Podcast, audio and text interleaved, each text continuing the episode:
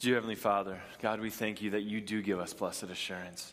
We know that you are not only our Savior, but our King, Lord, and you watch over us and you protect us and you care for us out of your deep, deep love for us. Lord, this morning, as we go into the message as, and we continue our study through the book of Esther, Lord, I pray that you would remind us continually of your faithfulness and your ability to take care of us. Amen. All right, you guys can have a seat. What kind of images does the word promise conjure up in your head? For some, a promise can be a positive thing. There is security knowing that because he said he'd be home for dinner, you can expect to hear the door crack open at 5:30, just like every other night. Or maybe it's the way you feel after a workout because you promised yourself you turn around your unhealthy lifestyle. But for others, the word can be a negative thing, like hearing strike three and heading back to the bench in disappointment. Not because you struck out, but because of that empty seat in the bleachers. Maybe it's a tan line around her finger that is now visible because the precious metal that was supposed to symbolize everlasting love and faithfulness no longer means anything. Promises can elicit all kinds of emotion in us, often painful when the promises are left broken, but joyful when they are kept. One of the cool things about being a Christian is the fact that when God makes a promise, we can have confidence that He will stick to it. And one of the clearest promises that God made in all of Scripture is a promise that He made to Abraham in Genesis chapter 12 when God promised to protect Abraham's descendants, who later became the nation of Israel, also known as the Jews. Today, we are continuing a sermon series through the book of Esther, which takes place during a time when the nation of Israel is threatened with extinction. Yet God worked through everyday situations to bring salvation to his chosen people in this fascinating book of the Old Testament. Here's what's happened in the story so far. The events in the book of Esther took place nearly 2,500 years ago in the Persian Empire. Early in the book of Esther, King Xerxes was hosting an extravagant banquet for his royal officials. When they're all drunk, the king thought it would be a really good idea to bring his wife out, the queen, and parade her before all the officials and showing off her beauty. Needless to say, she didn't really like that idea, and she said, No, I'm not coming. In his anger, the king banished her from his presence and removed her from her queen, from being the queen. The king then started the process of finding a new queen, using a format very much like The Bachelor. Beautiful young women were gathered from throughout the empire, and each of them got to spend one night with the king in order to convince him to choose her as the new queen. The king chose a Jewish woman named Esther, though he did not know that she was a Jew. Several years passed until a man named Haman was offended by a Jewish man who happened to be Esther's cousin. And Haman blew the whole thing out of proportion. He took his anger out on this one Jewish man by convincing the king to issue a decree that all the Jews throughout the Persian Empire should be annihilated. Esther's cousin Mordecai then convinced Esther that he was the only person, that she was the only person who had a chance of saving the Jews. He told her, Who knows but that you have come to your royal position for such a time as this? In what became the defining moment of her life, she chose to cast aside her personal safety and comfort and took action by going before the king and inviting him and Haman to a banquet, which was a cunning way to get the king to grant a request to save the Jews by stoking the king's ego and avoiding a direct conflict with Haman. But at this banquet, Esther did not reveal her identity or her request. Instead, she invited Haman and the king to a banquet the next day. Haman left that first banquet with spirits high until he left the, uh, the palace and saw Mordecai again not respecting him. he went home so angry that he decided not to wait until the massacre of the Jewish people for Mordecai to die, but instead he erected a 75 foot pole for Mordecai to be impaled upon the next day. At this point in the book of Esther, things are looking pretty bleak. And they're about as bad as they can get for God's chosen people living in the Persian Empire. They are in exile, they have been marked for extermination. And the person who is leading the front to do something about this has been scheduled to be executed the next day. But to quote the amazing movie, The Dark Knight, Harvey Dent says, Night is darkest before the dawn, but I promise you, dawn is coming. Let's take a look at verse 6 and see how this story turns around. We're in Esther chapter 6. We're going to be reading verses 1 through 9, if you want to turn there in your Bibles. It says, That night the king could not sleep. So he ordered the book of the Chronicles, the record of his reign, to be brought in and read to him. It was found recorded there that Mordecai had exposed Bigthana and Teresh, two of the king's officers who guarded the doorway, who had conspired to assassinate Xerxes. What honor and recognition has Mordecai received for this? The king asked. Nothing has been done for him, his attendants answered. The king said, Who is in the court? Now Haman had just entered the outer court of the palace to speak to the king about impaling Mordecai on the pole he had set up for him. His attendants answered, Haman is standing in the court. Bring him in, the king ordered. When Haman entered, the king asked him, What should be done for the man the king delights to honor? Now Haman thought to himself, Who is there that the king would rather honor than me?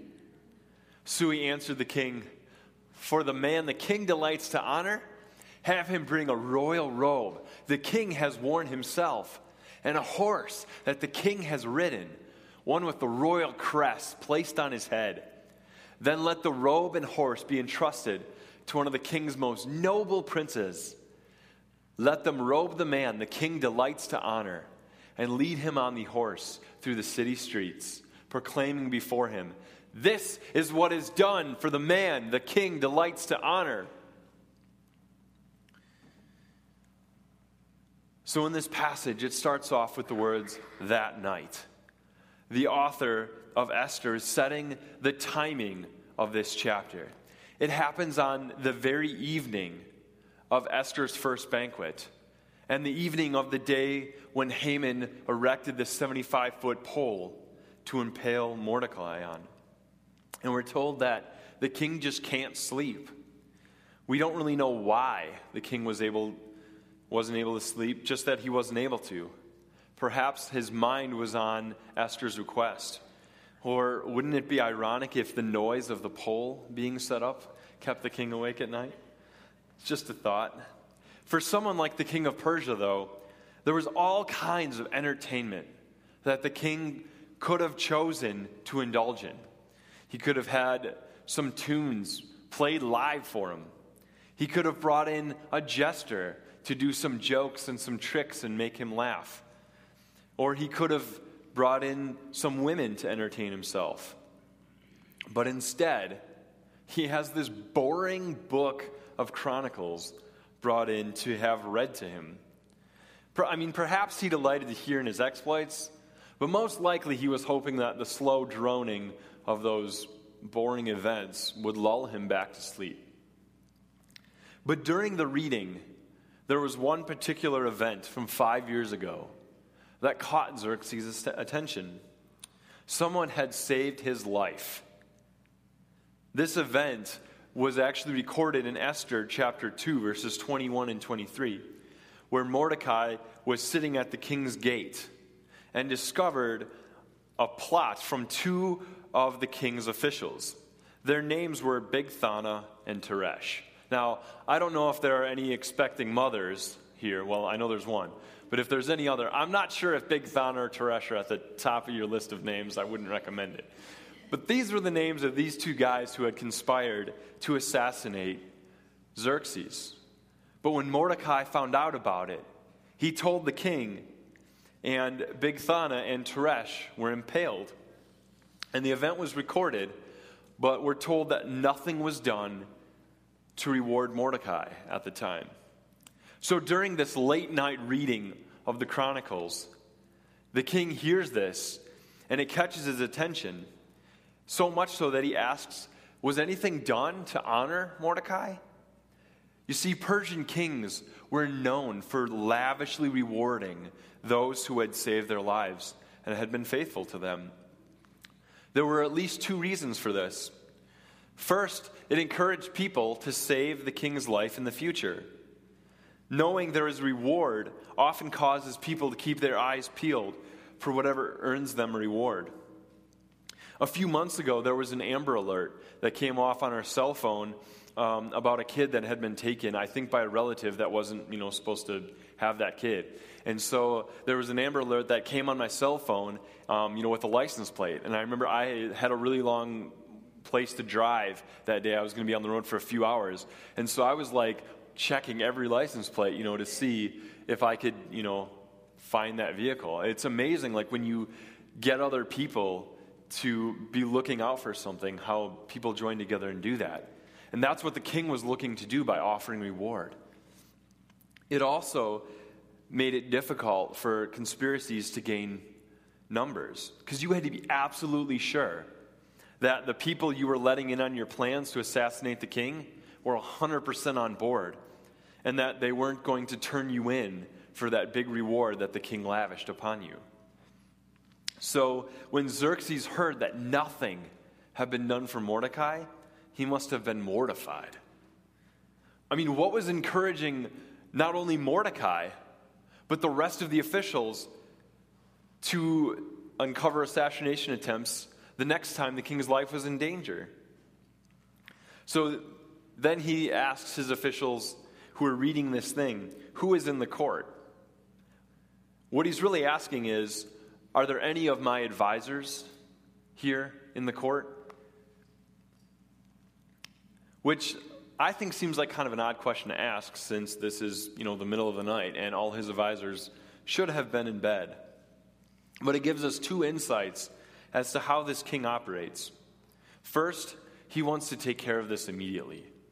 He is not okay with the injustice of Mordecai not being rewarded and continue to be neglected. Again, he wants people to be looking out for his back.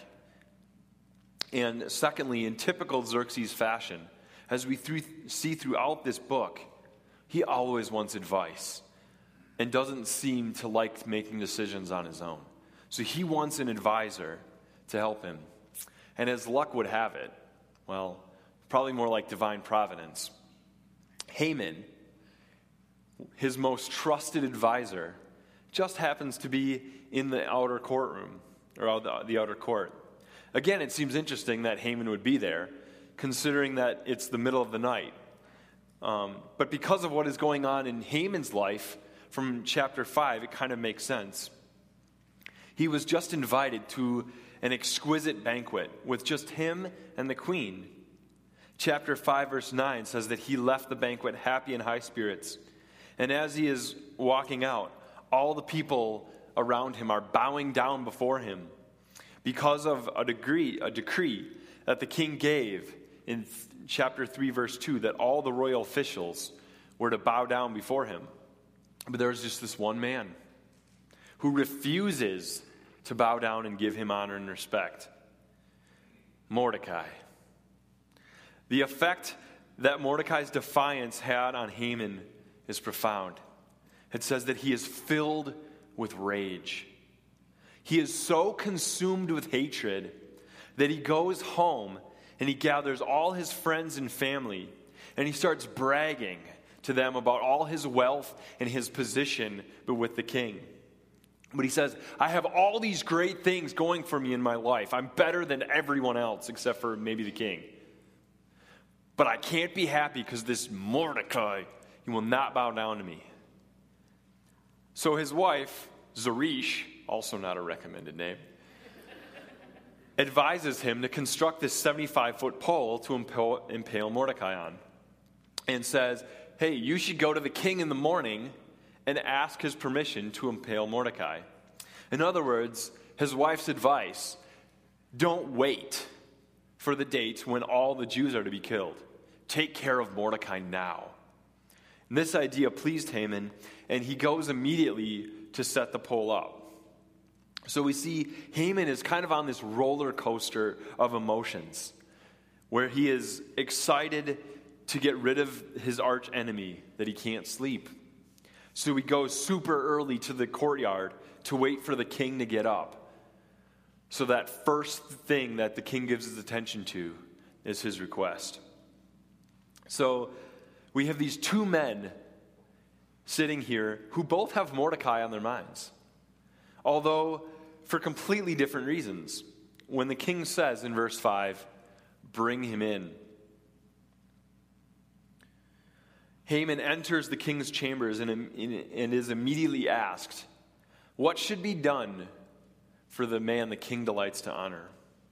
And Haman, who, as we see throughout the book of Esther, is a man that's so filled with pride and arrogance, he thinks that he's the only person in the world that the king would want to honor. So he comes up with a plan that would stoke his own ego and increase the sphere of people who hold him in high regard and honor him. Since he already has the king's honor and all the nobles have to bow down to him, he suggests a parade of sorts for the man the king delights to honor. And this parade has five key elements. First of all, the man the king delights to honor gets to wear a royal robe one that the king himself has worn. Secondly, this man gets to ride a horse that the king himself has ridden with the big royal crest on the horse's head. Thirdly, one of the king's most noble princes gets to lead this horse. Fourthly, it's led through the city streets. And finally, there's a proclamation by this most trusted prince saying, This is what is done for the man the king delights to honor. All of these elements are about showing in a very public way that this person riding this horse, being led by this prince, wearing the king's robe, is in the favor of the king. He ha- this man has what everyone wants.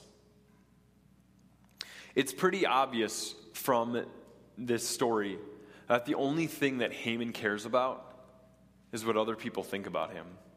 He gets his identity from the opinion of others. And his main goal in life is to be placed upon a pedestal where everyone else has to look up to him. Little does he know that this drive for recognition is about to become his most humbling moment. The author highlights Haman's impending humili- humiliation through a theme of the book of Esther of hidden identities. There are three key identities that are hidden in the book of Esther. There's Esther herself, who hides the fact that she is Jewish. There is Haman, who hides the identity of the people that he wants to exterminate. He never tells Xerxes. And at this point, Xerxes has, still has no clue that it's the Jewish people that are um, marked to be um, killed on the day of Purim. And thirdly, here in this chapter, the king never reveals the identity of the man he delights to honor. And the cool thing is, the revealing of all three of these identities are key moments in the book of Esther. The revealing of the identity of the man that delights to honor leads to a turning point in the entire book of Esther. Let's take a look at verses 10 through 14 and see how that plays out. Go at once, the king commanded Haman. Get the robe and the horse, and do just as you have suggested for Mordecai the Jew, who sits at the king's gate. Do not neglect anything you have recommended. So Haman got the robe and the horse. He robed Mordecai and led him on horseback through the city streets, proclaiming before him, This is what is done for the man the king delights to honor. Afterward, Mordecai returned to the king's gate. But Haman rushed home with his head covered in grief. And he told Zeresh, his wife, and all his friends everything that had happened to him. His advisers and his wife Zeresh said to him, Since Mordecai, before whom your downfall has started, is of Jewish origin, you cannot stand against him. You will surely come to ruin. While they were still talking with him, the king's eunuchs arrived and hurried Haman away to the banquet that Esther had prepared. The king orders Haman to carry out his own plan for the man the king delights to honor on Haman's arch rival Mordecai. The irony of this is that Haman actually came before the king to request permission to elevate Mordecai in the public eye. And the king totally granted his request, just in the exact opposite way that Haman had hoped for. I love how the author doesn't tell us Haman's reaction to the king's command. He leaves it up to our imagination and simply tells us that Haman went out and did as the king commanded. Wouldn't you love to be a fly on the wall and watch Haman have to approach Mordecai and explain to him all that's about to occur? That would have been amazing. And it's interesting to see Mordecai's reaction after this parade has taken place. In verse 12, it simply says, Afterward, Mordecai returned to the king's gate. King's gate. After all this recognition, Haman just kind of goes, I mean, Mordecai just kind of goes, eh, and he goes life back to life as usual. I think there are two reasons for this. The f- first thing is that he knows that his people, the Jews, have still been sentenced to death. And being able to trot around on a horseback for a few hours doesn't change any of that. And this purpose in life that he is pursuing to save the, his people still needs to be taken care of. And secondly, I don't think Mordecai is really all that interested in recognition, at least not the way Haman is. He knows that this day of honor doesn't mean anything in the grand scheme of things. If everyone that he loves, including himself and his cousin Esther, are going to be dead soon. Haman, however, has a much different reaction. He goes straight home with his head covered in grief. The man who thrives on people seeing him and bowing before him is now too ashamed to even show his face. Once again, he gathers his family and his friends together and tells them what happened. Haman's wife sees this as a bad omen for Haman, believing that this event will be the first domino in a series that will lead to Haman's ruin. She seems like a really nice, uplifting woman, doesn't she? Her reason for believing this, as given in the passage, is because Mordecai is of Jewish origin, which seems kind of interesting because I don't think this reason had very much to do with the Jewish people at all. Because, I mean, Mordecai, you know, is about to, to die along with the rest of the Jewish people in a, in a law that has already been passed, that they're all going to die. So, how could this people who are about to die do anything to stop Haman? But I don't think that's what Zeresh is, is getting at. She realizes that the events of this day were so out of the ordinary and so focused on flipping the situation so that Mordecai is elevated and Haman is brought low. That really the only explanation is that Haman's God is orchestrating this whole situation to redeem his people.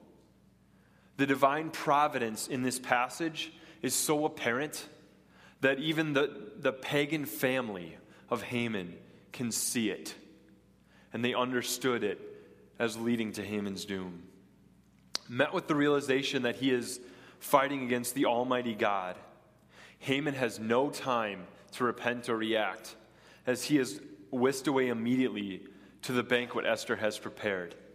Well, she will confront Haman and the king with the awful truth of Haman's plan and her identity in the climax of the book of Esther, but that's next week.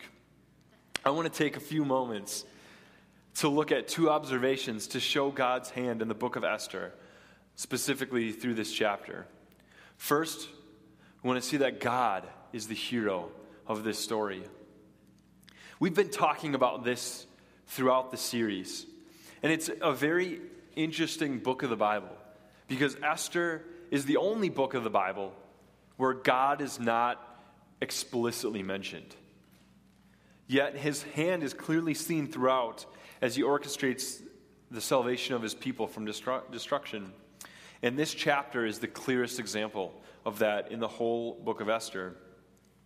And there's a term that's, that's called providential sovereignty, which refers to God working through everyday circumstances to bring about his purpose without a verbal command or a miracle. And there, in this chapter that we just went through, there are just far too many things that fall into place for it to be mere coincidence and anything other than divine providence. First, we see that Mordecai himself was not honored immediately, but instead, five years passed before he was honored. Secondly, that very night, the king couldn't sleep. Thirdly, he chose to have the book of the Chronicles read rather than some other, maybe more fun forms of entertainment. They just happened to read the part, I mean, this is over five years of recorded events, and they chose to read some of the events about when Mordecai saved the king's life. How about the fact that that stuck out to the king and he noticed it, and even enough to ask about it? How about Haman being up at the same time, unable to sleep himself because of the plan to kill Mordecai that very day? How about the king hiding the identity of who he wanted to honor?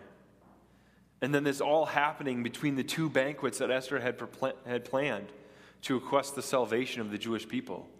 This whole thing was setting up Esther's plan to be taken out. And it's a further step in the king granting her request. All these factor into the story being a place where this story just seems utterly hopeless for God's people. But they not only are saved from death, but it's turned around and they become prominent in the kingdom of Persia. One of the cool elements of the story of Esther is that even though this turning point happens here in the book of or the in chapter 6 it's not the climax of the book, as I mentioned a few minutes ago. The climax of the book really happens in chapter 7, where the heroine of the story confronts and defeats the villains. I mean, that's how most stories go, don't they? I mean, the best movies are when, like, everything just seems to be falling apart for the good side.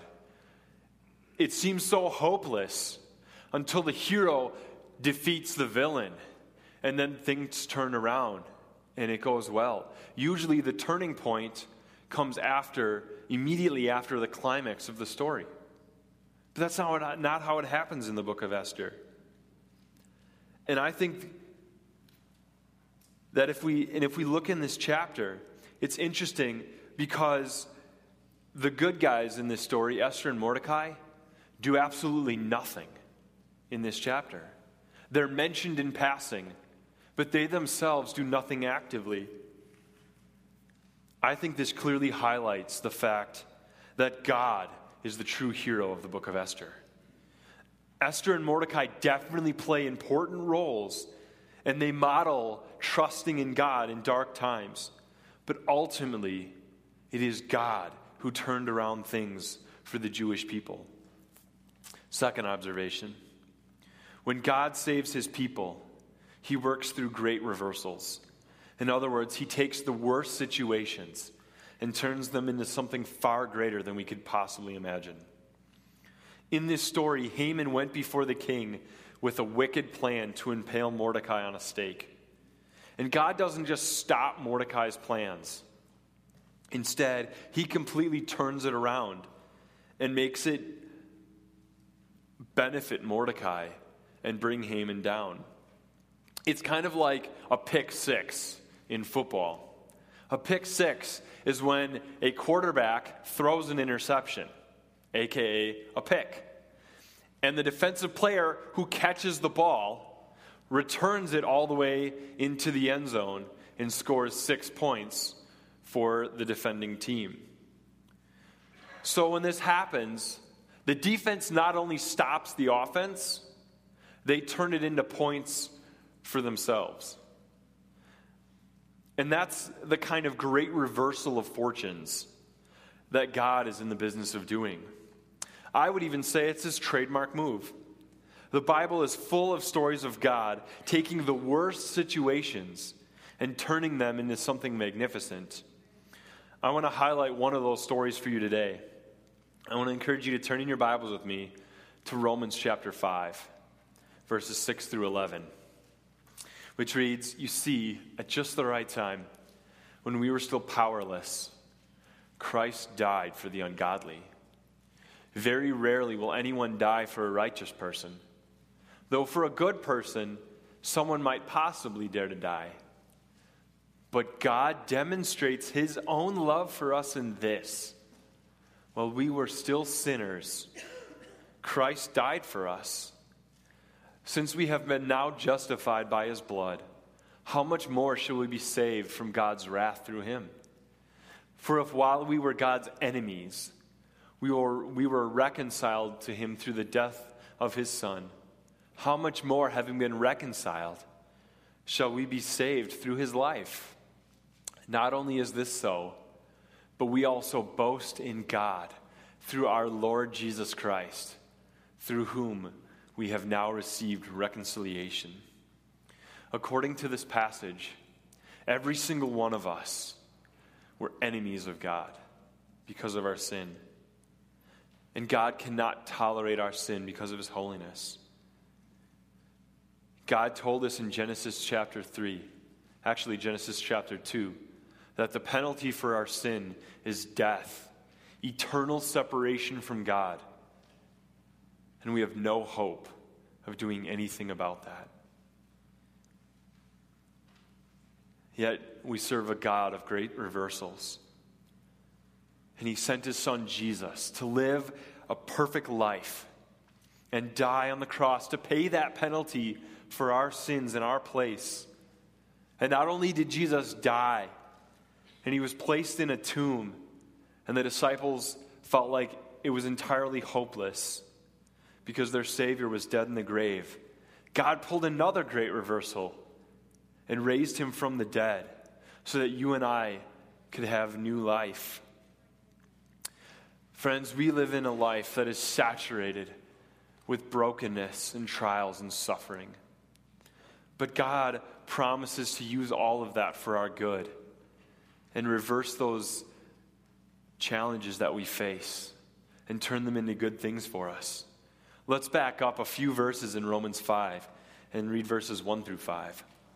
It says, Therefore, since we have been justified through faith, we have peace with God through our Lord Jesus Christ, through whom we have gained access by faith into this grace in which we now stand. And we boast in the glory of God. Check this part out. Not only so, but we also glory in our sufferings, because we know that suffering produces perseverance, perseverance, character, and character, hope. And hope does not put us to shame because God's love has been poured out into our hearts through the Holy Spirit who has been given to us. According to this passage, God uses our suffering, the trials and the challenges that we face, those obstacles that lie before us. He uses those things to give us perseverance, character, and hope. God uses those things to make us holy like He is. And when we have hope, God's love is poured out through us through the Holy Spirit. We have the Holy Spirit walking there with us through those trials and challenges. How great of a promise is that? That no matter what we face in this life, God is bigger, and we can cling to the faith and hope that is offered to us through the cross, knowing that God uses the trials of life to draw us to Himself and develop character and perseverance. And all of this is possible because of two very important characteristics of who God is. First, He's a personal God. He cares about the things that we're going through. He loves us and has promised to work it all out for our good. Secondly, He's an all powerful God who's able to do something about the things that we're going through. He's able to do the things that He says He's going to do. One of my favorite bands, Skillet, is coming out with a new album this coming Friday. And they've already released one of their songs. It's called Stars. And it talks about how we are loved by a God who is not only capable of holding the stars, but also personal enough to hold on to our hearts through the storms. We're going to listen to this song now. And I want to encourage you, as you listen to it, to think of an obstacle that you're facing this week and make a choice to trust God more deeply with that situation.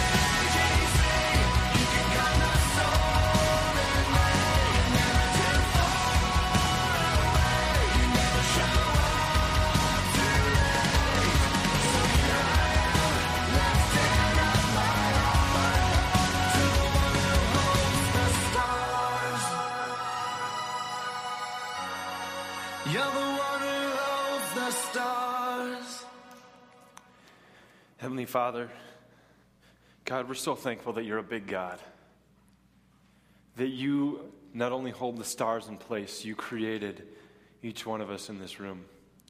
Lord, we know that you love us. You proved that by sending your Son to die on the cross for our sins so that we could have a relationship with you. Lord, we know that in the book of Esther, you took care of your people when they were facing certain doom. And we can have confidence that you will take care of us through the storms of life that we're facing today. Lord, I pray that you would help each and every one of us to trust you and that we would lift our hearts to you and trust that you will take care of us in the difficult times in life and that we will continue to follow you as our God. Amen.